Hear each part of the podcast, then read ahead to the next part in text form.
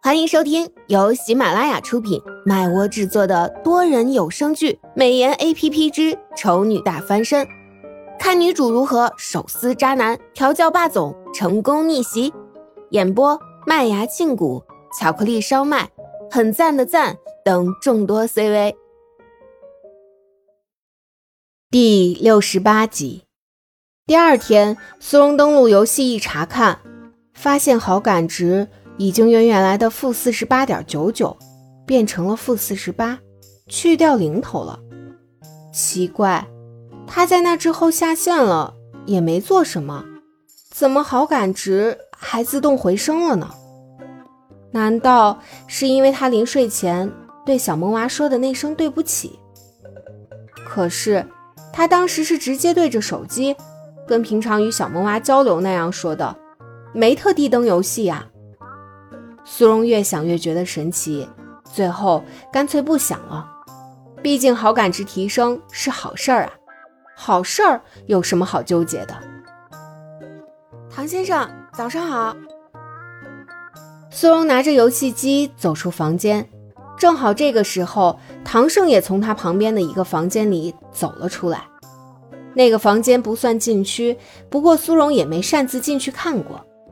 苏荣笑容满面的跟唐胜打招呼，唐胜看着他，眼神微微诧异，也不知道是从什么时候开始，苏荣似乎已经表现的不像以前那么怕他了，摇着尾巴主动找他说话的样子，其实还是有些讨人喜欢的。所以虽然不是很想多说话。但唐胜还是回了一句：“早上好。”苏荣得到回应，很雀跃，把游戏机往背后一放，便跟上了唐胜的脚步。唐先生怎么这么早起来？是要出门吗？嗯，等会儿出去。等会儿是什么时候？等得及我准备早饭吗？或者我直接叫外卖？唐胜的脚步微微顿了一下。其实他没打算吃早餐，但是被苏荣这么一问，他看了眼手腕上的手表，说道：“时间还来得及，你去准备吧。”苏荣闻言差点没咬到自己的舌头，哪来的废话这么多？真是闲着没事儿，净给自己找事儿做。唐生看他不情不愿的样子，顿时乐了，心说：“这不是他自己问的吗？”怎么还怨念上了？稍一挑眉，佯装不悦道：“有意见。”苏荣连忙摇头：“没意见，没意见。”说完之后，又是一阵溜须拍马，瞅着唐胜的样子，开始不耐烦了，才跑去准备早餐。唐胜出门之后，苏荣便又重新拿出游戏机玩了起来。这次因为有事先跟江月取经，所以他打起来没有那么急躁了。小萌娃十级，就让他打十级、十五级的怪。顺便为了防止被高级怪物偷袭，他还顺手套了一只等级比小萌娃还低的怪，放在小萌娃的身边。这样做有两个好处，一个是怪还小，不敢攻击小萌娃，还可以给小萌娃做个伴儿；一个是。怪真小，可以负责吸引高级怪的火力。关于这一点，苏荣心觉有些残忍。但是仔细想想，这些怪反正也都是些数据。如果让他选择是让这堆数据牺牲，还是让小萌娃牺牲的话，他当然是选择数据。这么想着，他便心安理得了。然而很快，他就发现自己错了。虽然只是一些数据，但是这只怪的外形参照的是兔子形象。被高级怪追着跑，或是被小萌娃逗着玩的时候，露出那副求救的可怜表情，简直不能再萌了，好吗？他的心已经化了，好吗？要不把这只怪的等级练高一点，然后把它培养成宠物之类的，让它来保护小萌娃。所以，吸引高级怪的重任。在无形之中，已经落到了小萌娃的身上了吗？那多养一只怪的意义到底在哪里？小萌娃在察觉苏荣已经叛变的想法之后，原本因为欺负小兔子而升起的一丁点好感，瞬间“梆”的一声，再创新低，负九十九。苏荣惊讶：“